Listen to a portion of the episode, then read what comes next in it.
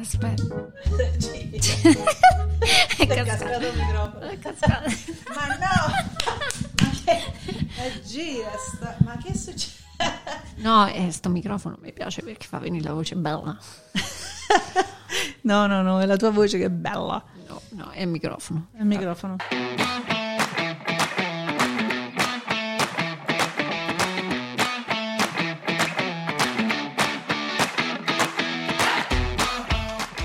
DL Cast è proprio un altro podcast.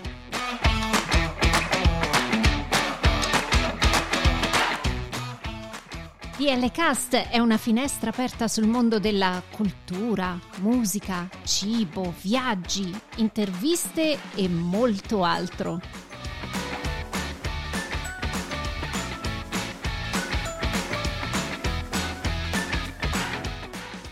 Siamo Daniela e Lia e vi auguriamo un buon ascolto.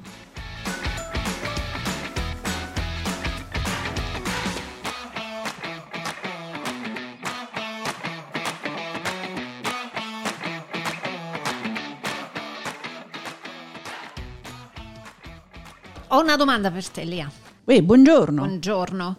Allora, Lia, quando tu hai scelto la data del tuo matrimonio, era casuale oppure c'è stato un motivo per cui hai scelto? Casualissima. Sì, Casuale, sì. proprio.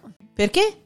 Perché nel mio caso noi abbiamo deciso di sposarci un po' tardi e le uniche date a disposizione, perché ricorreva il 2000, le due date a disposizione erano o il primo aprile o l'8 di eh, aprile. L'8 di aprile improvvisamente si è occupato, quindi l'ultimo giorno disponibile per il matrimonio era il primo di aprile, No. giuro. Ma era uno Io- scherzo. No, può darsi. Io ero, io ero pronta, a me non interessava, però mio marito si è rifiutato perché ha detto non voglio sposarmi on April 4. Ma come? Eh, e allora lì ho scoperto che questa cosa del April 4 o il pesce di aprile non è una cosa solamente italiana, ma è una cosa internazionale e quindi mi si è aperto un po' il mondo. Eh già, eh già. E allora, visto che ti sei aperto il mondo, perché non ce ne parli? Cosa ci sai dire del pesce d'aprile? Ma eh, il pesce di aprile ehm, risale alla storia del, del XVI secolo circa e queste però sono ipotesi, non si sa esattamente in che epoca o che giorno veramente questo sia diventato un giorno così eh, speciale. Come tutte le leggende. Esatto. Però si crede che eh, nel 1600 in Francia, quando si cambiò il calendario Gregoriano. grego- gregoriano, si adottò il calendario gregoriano, si cambiò eh, l'anno nuovo. Prima si festeggiava il periodo tra il 25 a marzo e il primo di aprile, venne cambiato per il primo gennaio. Però le persone eh, fecero fatica ad abituarsi a questa nuova tradizione, quindi continuarono a scambiarsi doni nonostante eh, non fosse più una festività. Quindi poi dalla Francia, più in là nel tempo, eh, anche in Inghilterra si cominciò a festeggiare il April's Fool, ma non tanto per il significato della data, ma più che altro perché in questo giorno eh, c'era il full o lo sciocco di corte che faceva in modo di prendere in giro questo, questo giorno e allora nella tradizione si è mantenuto April, April 4, Mm. il giorno della- noi, del, bur- del burlone. quindi noi che siamo negli Stati Uniti d'America lo festeggiamo in questo modo più o meno anglosassone. Esatto. Tu che fai in genere? Non molto. tu invece so che a Napoli ci sono molte più tradizioni che negli Stati Uniti. Beh, la cosa diversa, almeno per quello che posso ricordare io, è che si regala il pesce di cioccolato. Poi pesce, pesce d'aprile, perché? Perché abboccano. Ah, Eh, abboccare, no? Quindi il pesce quando vai a pesca abbocchi e quindi praticamente se tu eh, credi allo scherzo, è abboccato e quindi praticamente allora si festeggia con questo regalino, questo pesce di aprile, quindi il, il, il senso è quello. Anche dalla scuola, no? Era un giorno in cui ti aspettavi di tutto. Sono andata a scuola dalle suore, lì non c'era permesso di fare scherzi. Ah, ecco, ti ha fatto sto scherzo tua mamma Esatto, ma hanno fatto questo bello scherzo, uno scherzo... Invece Lia, lo sai cosa? Ho trovato che la scelta del pesce ci riporta indietro addirittura a Cleopatra, quando voleva lei fare una burla al suo amato Marco Antonio. Eh, loro stavano facendo, Marco Antonio stava facendo una gara di pesca contro i soldati della regina e, e lui anticipatamente per non correre il rischio di eh, rimanere umiliato in una sconfitta, si fece preparare un pesce già attaccato nascosto all'amo. Ma visto che la regina d'Egitto scoprì l'inganno, che fece lei? Giustamente fece attaccare invece all'amo un pesce finto e quindi eh, si dice che fosse rivestito di pelle di coccodrillo e quindi a quel punto Marco Antonio fu servito con una umiliante sconfitta.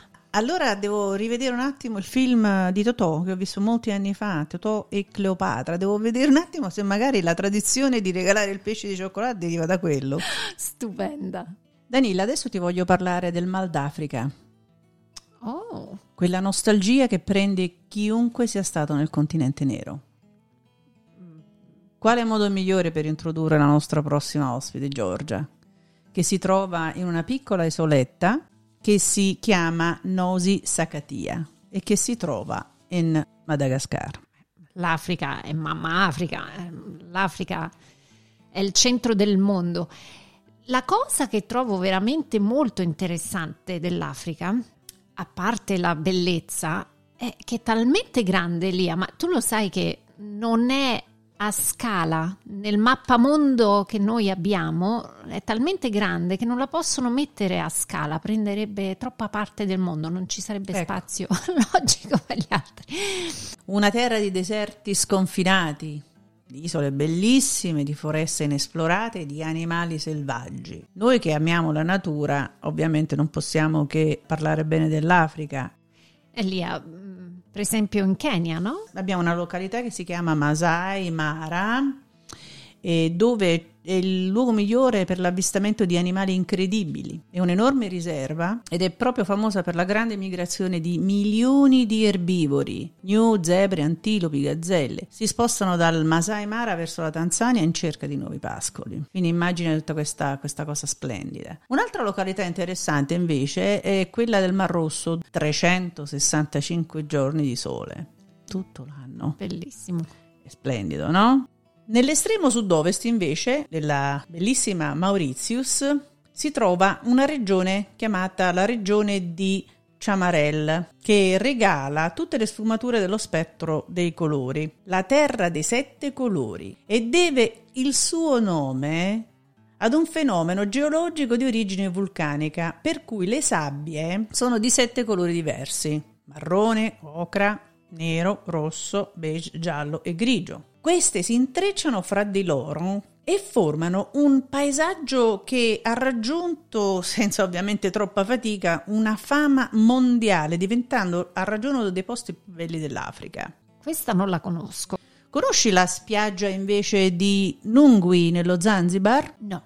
A largo delle coste della Tanzania si trova questo arcipelago che ha soffici spiagge bianche e un mare splendidamente turchese. Wow, sto sognando, Lia. E infatti lì ti voglio portare a sognare. Poi ci sono i pinguini che piacciono tanto a te, si trovano sulla Boulders Beach, che è una bellissima spiaggia situata appena fuori il villaggio marinaro di Simon Town in direzione di Cape Point. Daniela, cosa ti ricorda Sham el Sheikh? Se l'ho pronunciato bene. A parte la, la bellezza, come dici tu, della, della natura, l'importanza della storia, eh, la, Sharm el Sheikh è la destinazione per eccellenza per ogni turista. devi sapere che lì c'è la barriera corallina più bella del mondo. Poi abbiamo il deserto del Nabib, che per le sue condizioni climatiche e geografiche ha dato vita a paesaggi surreali fatti di laghi salati, alberi secchi e dune e molti artisti e fotografi vanno lì per fare le foto perché il paesaggio dicono che sia incredibile. Bellissimo. Direi di introdurre Giorgia, vediamo se riusciamo a collegarci. Beh, speriamo.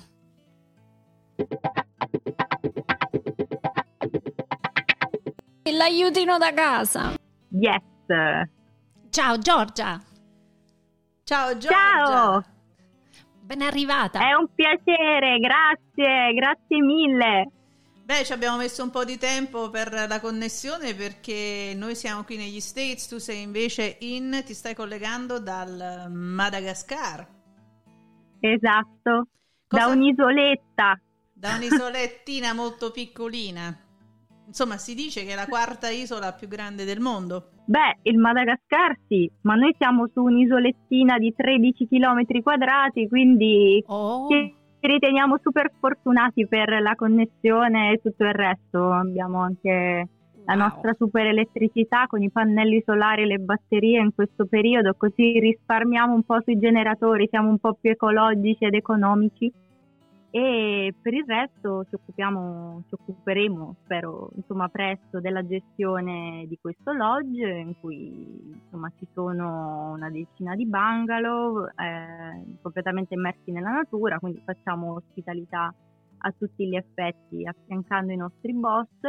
E per il resto insomma ci occupiamo e c'è in realtà un progetto che speriamo riuscirà ad andare in porto di conservazione marina, ambientale, e un progetto appunto di conservazione delle tartarughe marine, ma non solo.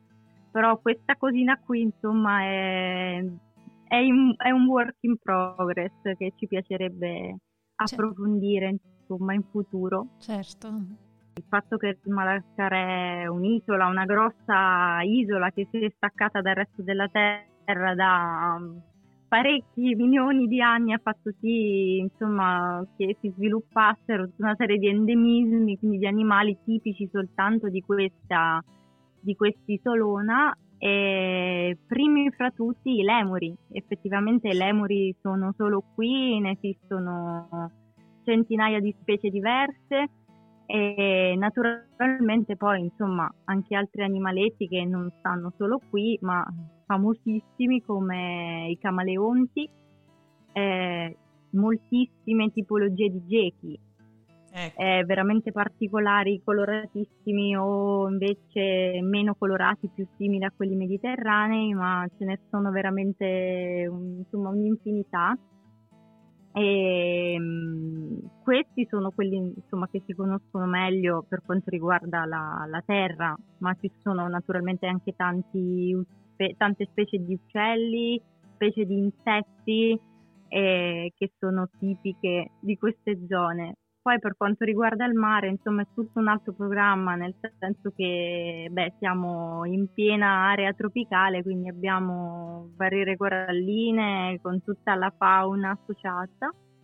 E naturalmente, insomma, anche essendo una zona di passaggio in determinati periodi è possibile eh, avvistare anche balenottere, squali balena, quindi insomma animali di più grossa dimensione oltre naturalmente alle tartarughe, anche grazie alla riserva che abbiamo di fronte alla spiaggia, c'è una riserva che insomma eh, sulla carta non esiste ancora, ma diciamo che le, le- le procedure sono state attivate, la burocrazia qui è molto lunga, per cui speriamo presto di avere una conferma di tutto questo. Eh, vi auguro buona fortuna. eh. Io Grazie mille. personalmente ho imparato del Madagascar attraverso il film della, della DreamWorks. E c'erano Ah. i famosi pinguini che scappano e arrivavano in Madagascar. Bellissimo quel film, è veramente stupendo. Ehm, da lì ho imparato il Madagascar. per- cioè, sapevo che esisteva, però non, non- non sapevo della bellezza eh, perché poi ovviamente la curiosità ci ha portato a vedere, effettivamente nel film fanno vedere questa varietà di animali, da quello che ho visto, non solo nel cartone animato, ma nelle ricerche che poi successivamente ho fatto, ho visto che è veramente molto, come dicono in America, wild. Assolutamente sì, eh, il cartone secondo me è fatto benissimo, poi sono nate tutta una serie di spin-off di serie sì. con protagonisti lemuri sì. e il resto degli animaletti proprio con King Julian e noi oh. ce le stiamo guardando tutte perché sono fatte benissimo, sono ah, veramente fedeli, penso che ci abbiano studiato moltissimo, infatti ve le consiglio. Sì, no, poi Ormai King Julian è Netflix proprio... si trova tutto. Spettacolare. Oh, sì. sì, sì, il number one. Dal momento sì. che tu hai parlato del resort, um, avete turisti in questo periodo? Allora, noi in questo momento siamo ancora chiusi perché in realtà siamo ancora in stagione delle piogge, nonostante questa stagione delle piogge sia stata particolarmente asciutta. Bene per noi da un lato perché ci ha dato modo di godere delle bellezze del luogo, dall'altro non so quanto sia buono per l'ambiente, insomma comunque mh, pioveva spesso di notte, eccetera, però solitamente in questo periodo siamo chiusi. Eh, il 26 appunto di questo mese dovremmo riaprire. Eh, il, fatto è che ci sono ancora parecchie restrizioni per quanto riguarda i turisti in ingresso e ultimamente, eh, proprio qualche giorno fa, il presidente ha ulteriormente posto restrizioni per una quindicina di giorni anche sul turismo interno, quindi non avremo per un certo. po' neanche i turisti locali, però speriamo insomma, che da metà aprile in poi qualcosina si muova almeno per i turisti malgasci o comunque tutti i residenti di altri paesi che sono, si trovano in Madagascar. Giorgia, secondo te si può creare un turismo ideale senza danneggiare l'ambiente, anzi educare i turisti al rispetto dell'ambiente? Allora, ehm, noi abbiamo diciamo idee forti a riguardo, nel senso che ormai insomma, non è una cosa che ho inventato io naturalmente, ma è un ramo insomma, del, della biologia marina, della scienza che si chiama Citizen Science, che appunto eh, si occupa di questo, cioè si possono mh, sfruttare è brutto da dire, insomma si possono uh, utilizzare diciamo, i c- normali cittadini, quindi non gli scienziati, ma i turisti o chiunque volontari vogliano partecipare per fare scienza. Ad esempio, andando sott'acqua si possono fare dei monitoraggi dello stato dei reef, dei visual census, si chiamano insomma dei censimenti di pesci o altri organismi che permettono poi alla fine di definire un po' eh, lo stato di salute dei, dell'ambiente. E questa potrebbe essere una cosa interessante, insomma, per dare um, uno scopo, insomma, fare educazione e al contempo proporre qualcosa di diverso alle persone che, che vengono qui. C'è da dire comunque che già la clientela che abbiamo è tra virgolette educata, nel senso che qui non si tratta di un resort, di un villaggio standard, ma di un lodge, cioè quindi è proprio un villaggio nella natura in cui ci sono pochi comfort, natura e poco altro, e non c'è animazione, non ci sono piscine, non ci sono divertimenti insomma da, da villaggio turistico, per cui già questo aiuta un po'. E poi comunque noi cerchiamo, insomma, nel nostro piccolo, a parte di educare, ma di proporre delle attività che cerchino un po' di coniugare sì la subacquea e il divertimento con l'educazione, insomma, è, è, questa insomma è un'idea. Io ho letto da qualche parte che il Madagascar è famoso anche per la coltivazione della, van- della vaniglia. Um, eh sì. È, è, un fatto che ti è capitato di vedere anche nella, nell'isola dove vi trovate oppure è una prerogativa della grande isola? Allora, qui sulla nostra isoletta eh, ci sono alberi di vaniglia.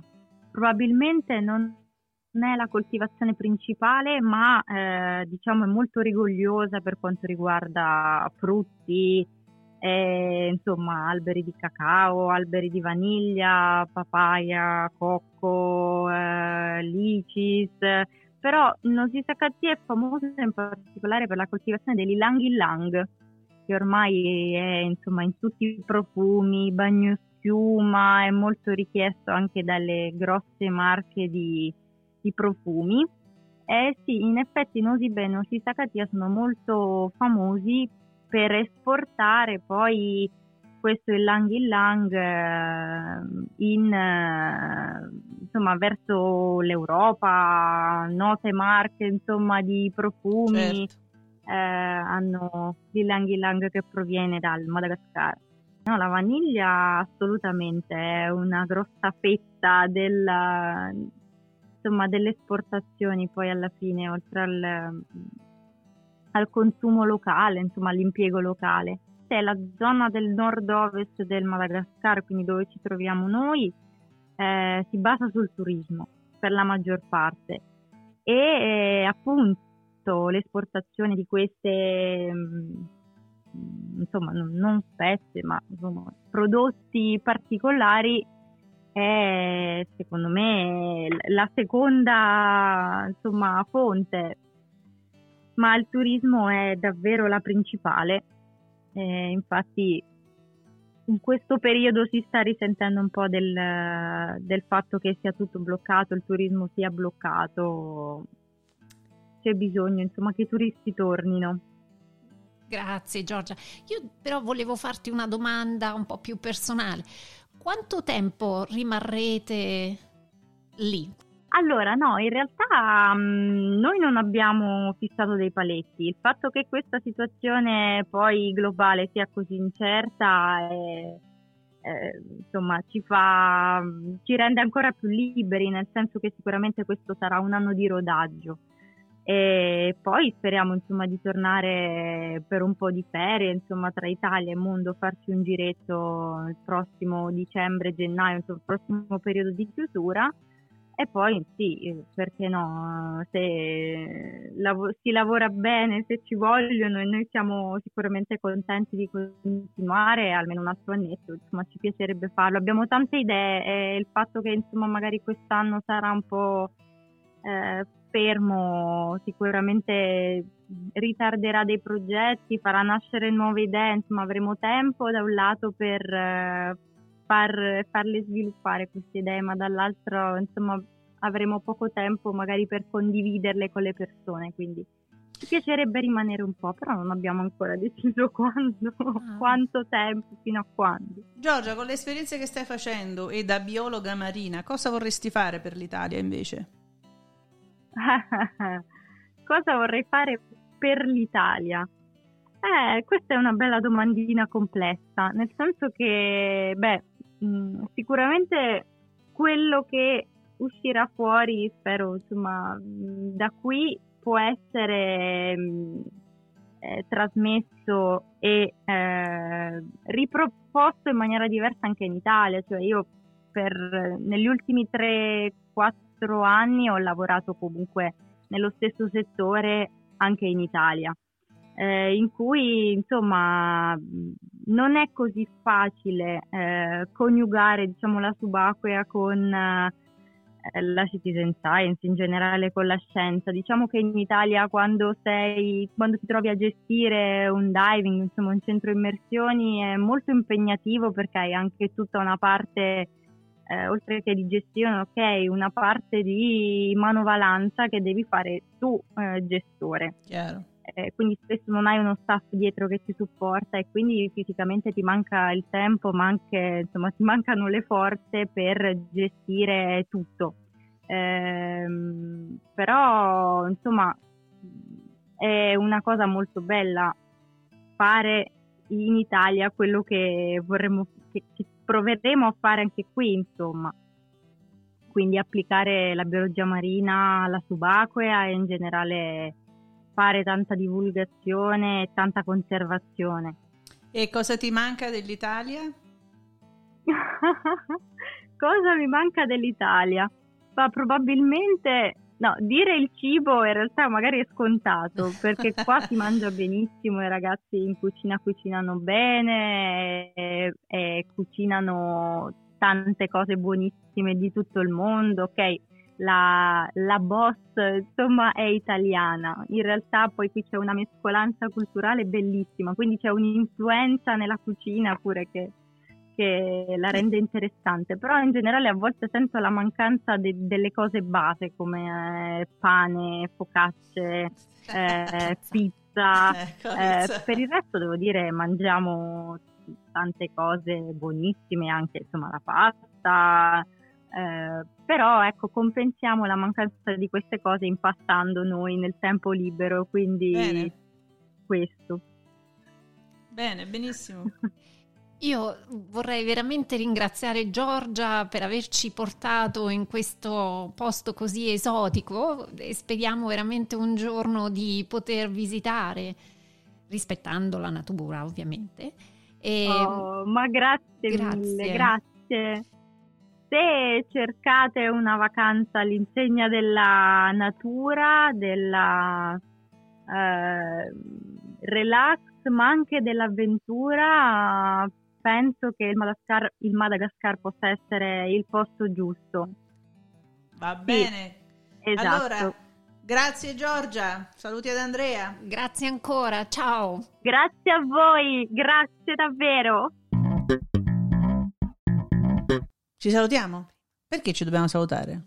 Aspetta, noi già ci siamo salutati all'inizio. Ma io non ho capito, questa è un'altra puntata? No, questa è sempre la stessa puntata. Ah, ok, ok. No, io avevo capito che... Ok. Olè, pesce d'aprile. Vai, esatto. Siamo ancora aprile.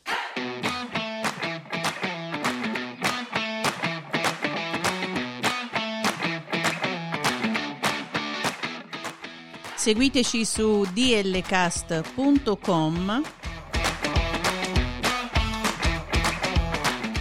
Instagram e Twitter a dlcast2021 Ci trovate anche su Apple Podcast, Amazon Music, Spotify, Google Podcast e TuneIn.